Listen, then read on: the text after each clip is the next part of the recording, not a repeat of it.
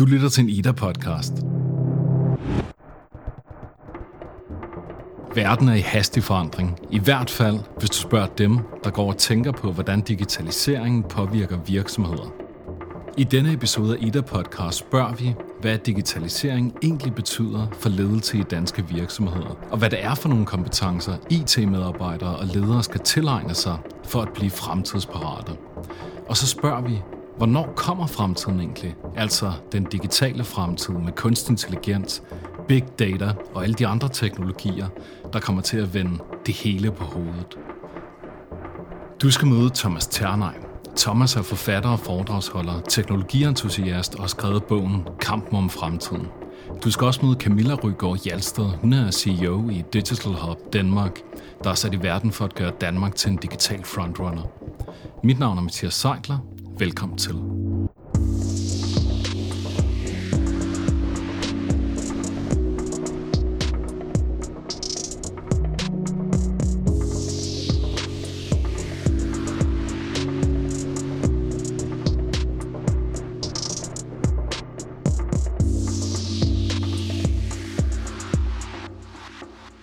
Er ret overbevist om, at mange underholder en tanke om, hvorvidt der er tale om, ja, varm luft, når talen går på den digitale fremtid. Så et nærtliggende spørgsmål bliver, om i morgen og i overmorgen og så videre virkelig er så radikalt forskellige fra i går, som digitale guruer vil os til at tro. Lad os spørge Thomas Ternøj. Software is eating the world. Hele verden bliver digital. De største virksomheder i verden er digitale. Øh, alle ledere står og råber på digitalisering. Øh, det hele handler om, at verden grundlæggende bliver digital. Så hvis man arbejder med informationsteknologi, så har man et godt kort på hånden i øjeblikket. Man skal bare lade være med at sætte sig tilbage i bussen og tænke på, at nu kommer der nok nogen ned i bussen og henter mig. Man skal sætte sig frem i bussen og sige, okay, min viden om det her, det skal opgraderes, og det skal i spil. Hvis vi lige kigger på de otte mest værdifulde selskaber i verden, ikke? der er de syv af dem, de er altså teknologigiganter, som ikke eksisterede for 20-25 år siden, og som alle sammen baserer i hvert fald en væsentlig del af deres forretning på det der, vi kalder kvalmende digitalisering af kunstig intelligens. Og alene det bør få os til at tænke, okay, her er nok noget, vi bør fokusere på. Så der er noget grundlæggende at forstå, at der er, det er altså mere end bare buzzword og power slides. Det handler altså om reelle forretningsmuligheder, produkter og services osv. Fortidens gigantvirksomheder er altså blevet overhalet indenom af nye tech-giganter, når det kommer til omsætning. Og for at blive i Thomas' terminologi, er kampen om fremtiden altså allerede i gang. Rigtig meget af den snak, vi har om kunstig intelligens, det handler om den fjerne fremtid. Det er også derfor, jeg engang imellem kalder mig selv en navist, fordi at de ting, jeg beskæftiger mig med teknologisk, handler i virkeligheden ikke særlig meget om fremtiden. Men det handler om de teknologier og de muligheder, vi har allerede i dag. Øhm, og vi har en tendens til at fange os, lad os fange i den her diskussion om, jamen hvad sker der i fremtiden? Så det, jeg virkelig prøver at signalere på med min bog, det er, der er en kamp om fremtiden, men den kamp, kamp bliver altså udkæmpet i dag. Altså det er en nutidig kamp. Der er masser af teknologi og masser af kunstig intelligens, vi kan benytte i dag, som vi simpelthen kan tage ned fra hylderne.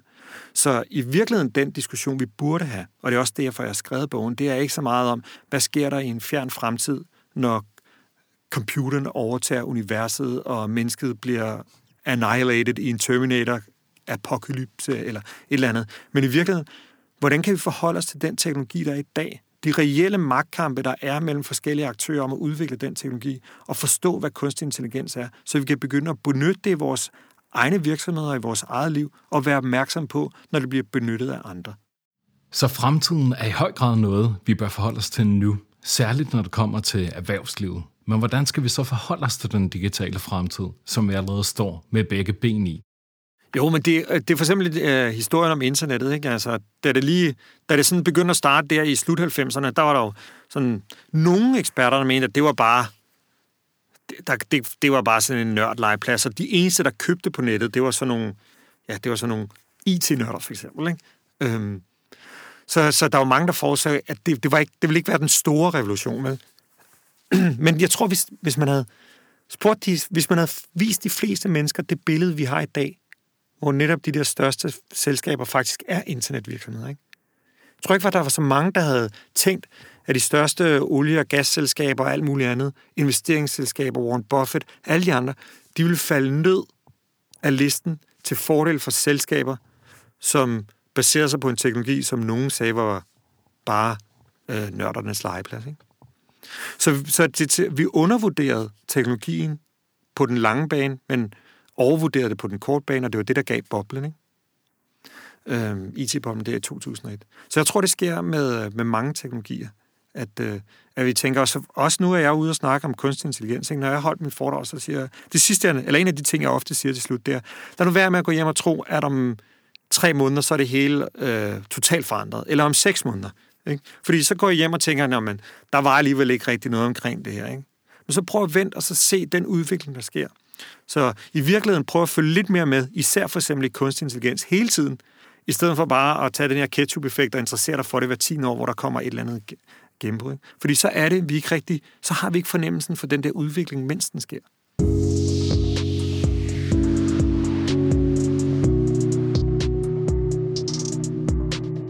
Men er den digitale udvikling en trussel for virksomheder?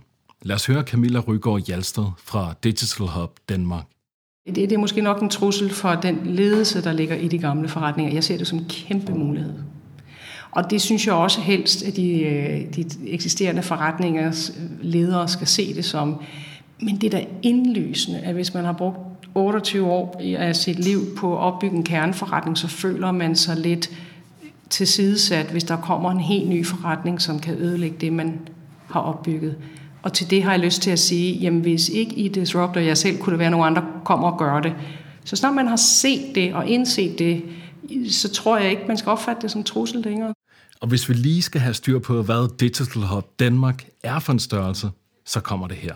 Det er et offentligt-privat samarbejde imellem staten og tre private spillere. Så det er Dansk Erhverv, Finans Danmark og Dansk Industri. Vi skal prøve at skabe et øh, Danmark, der har et førende vækstmiljø, et førende digitalt vækstmiljø i Europa.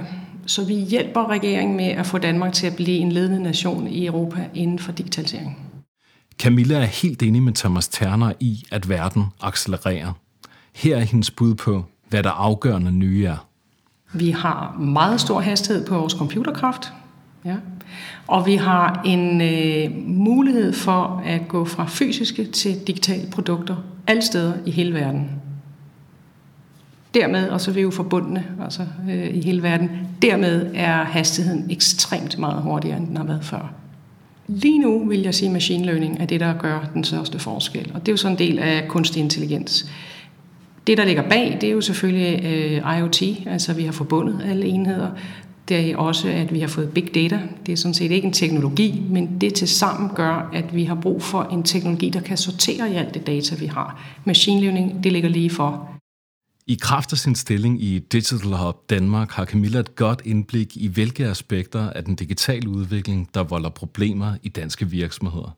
Derfor spurgte vi hende, hvor de største udfordringer ligger lige nu. Jeg tror, den første, der ligger lige for, det er at bruge deres egen data. Jeg tror det, er, fordi virksomheder har travlt med at køre deres kernforretninger og udvide på nye markeder og blive digitale i deres back-end, og der er jo mange udfordringer. Der skal hyres talent ind, og nogle steder får vi at vide, at vi kan ikke få fat i det talent, vi mangler osv. Jeg tror, virksomhederne oprigtigt har travlt med den digitale transformation. Alle virksomheder har i virkeligheden guldet ligget hos dem selv i deres egne data. Hvis alle virksomheder var rigtig dygtige til at bruge deres egen data sammen med machine learning, så tror jeg, vi kom rigtig langt. Og så tror jeg også, at vi vil accelerere og blive førende i Europa. Det er svært af mange grunde, men en af dem kunne være, at de data, de har, ikke er struktureret, og det er svært at arbejde med. Og derfor tager vi et initiativ nu, hvor vi tilbyder, at vi åbner op for nogle offentlige data, så der kommer endnu mere guld, og samkører det med virksomhedernes data. Og hvis vi bliver inviteret til det, og virksomhederne vil, så vil vi også rigtig gerne køre det hen over nogle machine learning algoritmer, sådan at vi skaber værdi ude i, i virksomhederne. Det tror jeg er det allerførste skridt, vi skal gøre. Så det, jeg taler om nu, det er jo at agere i den digitale æra og skabe nye produkter og services, måske til nye markeder med nye forretningsmodeller. Det er temmelig udfordrende. Men det er bestemt ikke fordi, at virksomhederne de ligger på den lade side. Jamen lad os prøve at dele det op i to. Der er nogle virksomheder, der er i gang med det, vi kunne kalde back-end digitalisering, og så er der nogle, der er helt ude i front-end. Vi har jo brug for, at alt i en virksomhed bliver digitalt, også processer og, og alt, hvad der kører virksomheden. Det er det, vi ligesom kalder back-end. Og det tror jeg, rigtig mange virksomheder gør rigtig godt, og det er i gang. Og der tror jeg, at det lederskab, der er der, håndtere den opgave. Så det er egentlig ikke det, vi skal snakke om. Men vi kunne snakke om det, der hedder den næste bølge af digitalisering, som er helt ude der, hvor man har nye forretningsmodeller og forsøger at lave nye produkter og services, måske til nye segmenter. Det, du skal lægge mærke til her, er, at det er særligt, at den del af digitaliseringen, som foregår i frontend, virksomhederne har udfordringer med. Og det gælder særligt store virksomheder. For når man begynder at udvikle nye produkter, der muligvis skal erstatte de gamle, kan der opstå konflikter. Prøv at forestille dig en virksomhed, der har hyret en mindre her af nye digitale udviklere, der skal opfinde nye produkter, som er så smarte, at man kan fyre alle de gamle medarbejdere. Ja, det giver selvfølgelig problemer. Nogle kalder det kannibalisering, for sagt med en metafor er organisationen i gang med at spise sig selv.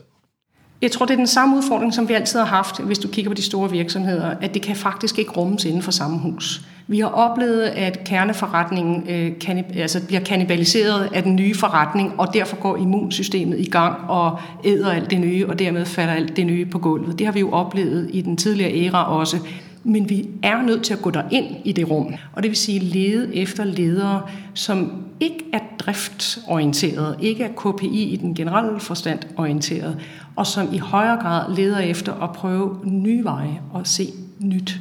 Hvis du kigger kortsigtet, så er det jo et problem, at din kerneforretning bliver mindre. Hvis du kigger lidt længere sigtet, så er det jo en kæmpe upside, du kan have i din nye forretning. Også selvom den skulle komme til at kanibalisere din eksisterende. Så det er jo et mindset, et nyt mindset, der hedder, vi tør godt tage den risiko. Eller den kommer alligevel, og derfor kan vi lige så godt være first movers i det her område.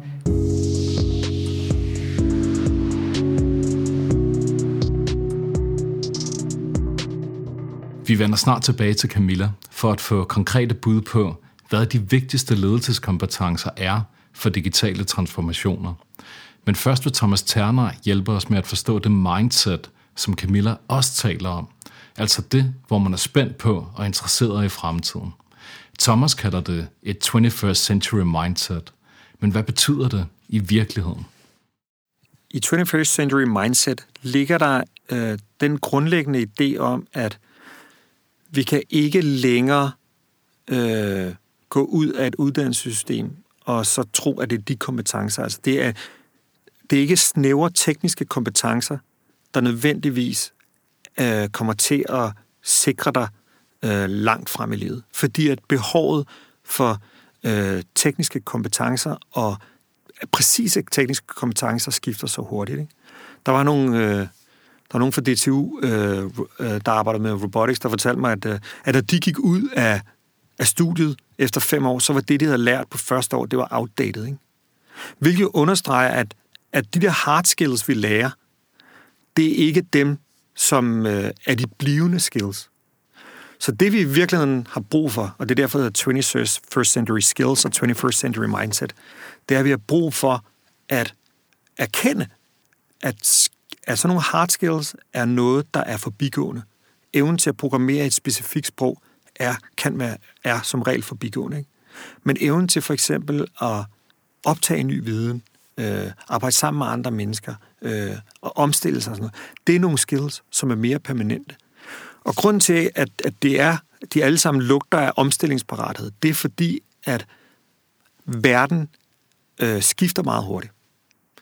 Så, så det, en vigtig skill bliver i virkeligheden at kunne navigere i det og have en, et eller andet sted i virkeligheden også finde en ro i, at, at omskifteligheden er et grundvilkår. Og det er det, jeg lærer at navigere i. Jeg lærer hele tiden at finde ud af, hvad er op og ned, hvordan går jeg fremad her. I virkeligheden, ligesom mange studerende gør, når de kaster sig over på, hvad er op og ned, hvordan kommer jeg videre her osv. Og der tror jeg bare, at vi må alle sammen erkende, at evnen til at omstille sig og alle de ting, lære, aflære osv., det er noget, der bliver helt centralt for os alle sammen fremadrettet. Men hvordan får man så sådan et mindset? Grundlæggende har Thomas et råd. Vi skal tilbage på skolebænken. Jamen, jeg tror, at det grundlæggende handler om, at vi skal, vi skal ligesom acceptere, at vi bliver nødt til at komme tilbage på skolebænken. Altså, jeg synes, det er enormt underligt, at børn i folkeskolen stadigvæk lærer kasserollebøjninger i tysk, men der er rigtig få af dem, der ved, hvad en algoritme er. Øhm, det er så heldigvis ved at blive rettet op på nu, men hvis du snakker om voksne mennesker, så er der mange, der kan stadigvæk, i hvert fald hvis de lige kan huske deres lærdom, enten sådan recitere øh, de tyske bøjninger, eller har lært noget om pendulsvingninger i fysik, eller lært om kemiske reaktioner. Men de ved, de ved ikke, hvad en algoritme er. Og endnu mere, så ved de ikke, hvad kunstig intelligens er. Og det har en enorm... De teknologier, når vi snakker om de digitale teknologier, har en enorm indflydelse på vores liv. Så jeg tror grundlæggende, det er et præmis, at alle mennesker bliver nødt til at forstå, hvordan er det i virkeligheden en computer øh, tænker i situationstegn. Der er mange måder at tilegne sig ny viden. Der er selvfølgelig formel uddannelse, men hvis ikke man har tid til sådan helt i den bogstaveligste forstand at sætte sig tilbage på skolebænken, anbefaler Thomas, at man læser bøger og følger folk, der er på forkant med den teknologiske udvikling. En anden måde, man kan udvikle sig i en professionel sammenhæng, er at gå sin virksomhed efter i sømmene og stille spørgsmål til, hvordan ny teknologi kommer til at ændre det landskab, man arbejder i. Jamen det første, du kan starte med, det er at sige, hvad er det for nogle produkter og services, vi leverer til vores kunder? Hvorfor vi leverer vi de produkter og services? Hvad er det, der er kundernes problemer, udfordringer, når de konsumerer det vores services? Er det, at, kan vi forvente, at de problemer og udfordringer, de oplever, at det er de samme i fremtiden?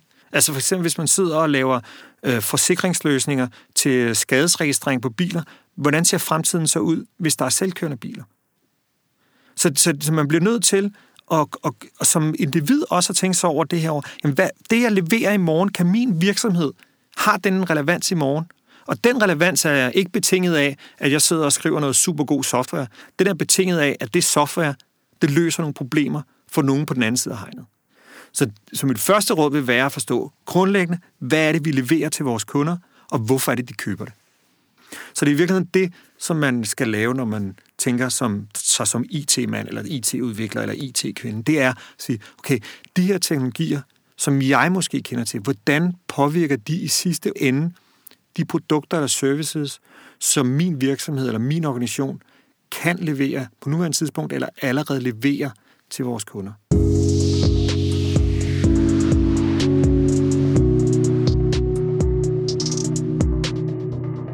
Nysgerrighed kunne man også kalde det. Nu vender vi tilbage til Camilla Rygaard Hjalsted for at høre hendes konkrete bud på, hvad det er, en moderne leder skal kunne. Og hun er overhovedet ikke uenig med Thomas, særligt når det kommer til at være nysgerrig og gå på opdagelse i sin egen forretning. Og hvad er det så for en ledelsesegenskab, der skal til? Der tror jeg, at det er den, vi også har let meget efter i det tidligere paradigme, altså øh, inden vi kom ind i øh, 4.0-paradigmet, som handler om at have et eksplorativt mindset. Altså simpelthen i højere grad kigge på nye modeller, og så tage og forstå, nu har vi måske fejlet, så prøver vi noget nyt hele tiden e, e, eksplorativt. Og det betyder også, at der skal være nye governance-modeller, altså hvordan styrer vi sådan noget. Altså, man skal have et eksplorativt mindset. Den får vi lige uddybet. I Danmark er vi gode til designtænkning. Der, der kigger vi på øh, sætte kunden øh, i centrum, og så finde ud af, hvad de har brug for, og lade være at komme med nogle løsninger og håbe på, at de har et problem, men finde ud af, hvad deres reelle problem er. Og det er jo sådan set et meget godt øh, eksplorativt mindset, at du starter med kunden øh, og det, de har derude øh, af issues. Øh, Øhm, men det kunne jo også være, at når man kigger på tekniske løsninger, at man lige går ved siden af det, man var blevet bedt om, eller lige prøver at lære af, hvad de laver i Israel, eller lige kigger på noget andet også, og undersøger det grundigt nok til, at man finder ud af, er det noget for os, eller er det noget, det vi skal lade være med? Og så er man afklaret med det. Men der ligger masser af løsninger uden for det løsningsrum, man typisk kigger i, i en kerneforandring. Jamen, altså det, jeg, jeg tror på, at vi skal være det, amerikanerne kalder T-shaped, og det vil sige ned af, den, øh, af T'et, den der aktie, der går ned, der skal vi have nogle, nogle dybe digitale, for eksempel kompetencer, eller i hvert fald en, en, en uddannelse, og på tværs, der går der alt det kollaborative og kommunikationsmæssige, så du kan fagne bredt, du har empati både for dine medarbejdere, for dine kunder og for dine kunders kunder og problemstillinger. Så det vil sige, hvis du, hvis du både kan kombinere, at lad os bare komme med et eksempel, du er ingeniør og derfor fagligt er godt klædt på, men du også har nogle kommunikations- og kollaborative evner, øh, så er du vældig godt klædt på til at hoppe ud i digitaliseringens æraen. Lige meget hvor T-formet en leder er, kan vedkommende selvfølgelig ikke løse en helt virksomheds fremtids- og nutidsudfordringer på egen hånd. Og det peger videre mod en anden vigtig egenskab, som Camilla mener, at ledere skal have. Noget vi ser, når vi laver undersøgelser af de danske digitale virksomheder, det er, at de næsten alle sammen skriger på talent. Øh, enten har de noget i virksomheden, som de gerne vil opgradere, eller også kan de ikke finde det, de gerne vil have. For eksempel nogle digitale unge, eller nogle data scientists, eller hvad det nu er, der skal til. Og jeg tror, det er vigtigt, at lederen på en eller anden måde griber i egen barm og, og tænker, hvad skal jeg være for at kunne tiltrække dem, der så er der? Og den passion, de skal komme med for at bidrage til virksomheden, den tror jeg kun, man får frem, hvis man også har en meget øh, tydeligt øh, purpose. Altså virksomheden skal ville noget mere end at tjene penge, fordi der er mange, der ikke løber efter at tjene penge. Det er der faktisk nærmest ingen der er os, der gør. Vi går på arbejde for, at det skal skabe mening. Så jeg tror, at en god leder er en, der sørger for, at virksomhedens mål har mening. Det kunne være, hvis man er sådan lidt højt ravne, så kunne det jo være et af FN's 17 øh, mål. Øh, men mindre kan måske også gøre det. Øh, jeg tror bare, det er vigtigt, hvis man vil have fat i talent, at man sørger for, at der er mening i det arbejde, medarbejderen skal komme og lave. Øh, og det skal jo selvfølgelig udtrykkes i hverdagen, sådan at vi ikke kun og konstant måler på, hvor mange penge vi tjener, men også hvor meget vi bidrager til øh, hungersnød og rent vand i Afrika osv. osv. Altså, det, det, det vil være rigtig fint, hvis man viser det. Alle søger i højere og højere grad efter mening i deres arbejde, og det er noget, man som leder skal holde for øje, hvis man er i byen efter talent. Og hermed siger vi tak til Camilla. Det var nemlig de sidste ord fra hende, for vi er ved at være ved, ved vejs ende. Men først skal vi tilbage til Thomas og hans sidste pointe, og den går ud til os alle sammen, altså os alle os, der ikke er ledere. Vi kan nemlig ikke bare læne os tilbage og regne med, at lederen alene fører sig igennem den digitale udvikling. Og hvorfor ikke? Det der, det er, det er et gammelt mindset. Det der med, at øh, jeg sidder på min stol, og jeg ved ikke, hvad jeg skal, så jeg forventer, der kommer nogen og træner mig i det. Det er bare ikke sådan, det kommer til at ske i fremtiden. Altså man kan ikke sidde i nogen som helst funktion og regne med, at nu kommer lederne med et træningsprogram, eller nu kommer der nogen med et træningsprogram, der fortæller, at det er det her, jeg skal gøre i fremtiden. Fordi at lederne ved det heller ikke. Så det starter grundlæggende med en erkendelse af, hos individet om, jeg bliver nødt til at videreuddanne mig, og jeg bliver nødt til at øh, kigge på de områder, jeg interesserer mig for. Det er ikke sådan, at hvis man ikke interesserer sig for marketing, og man synes bare, det er mest kedelige i hele verden, at man så skal læse tykke bøger om marketing. Men noget af det interessante ved denne her digitale transformation, det er, at den, den omvælter markeder, virksomheder, services, industri og det hele. Og det betyder, at det faktisk, der er sådan en nulstilling. Ikke? Vi, har, vi har en mulighed for igen at forfølge de ting, der interesserer os. Øhm, så i virkeligheden tror jeg, at mit bedste sådan, råd til det er, at man skal, man skal tilbage og lære at lære. Altså man skal tilbage til skolebænken selv, mental mindset og sige, jamen jeg tog ikke min uddannelse for 5, 10, 15, 25 år siden, og nu er jeg færdiguddannet, og jeg skal bare have sådan en plaster på i form af et uges kursus en gang hver tredje år som resultat af min mus-samtale. Altså, det, det, det holder jo ikke længere. Altså hvis man, vil, hvis, øh, hvis man skal være relevant, må man forblive relevant, og det ansvar ligger altså også hos den enkelte.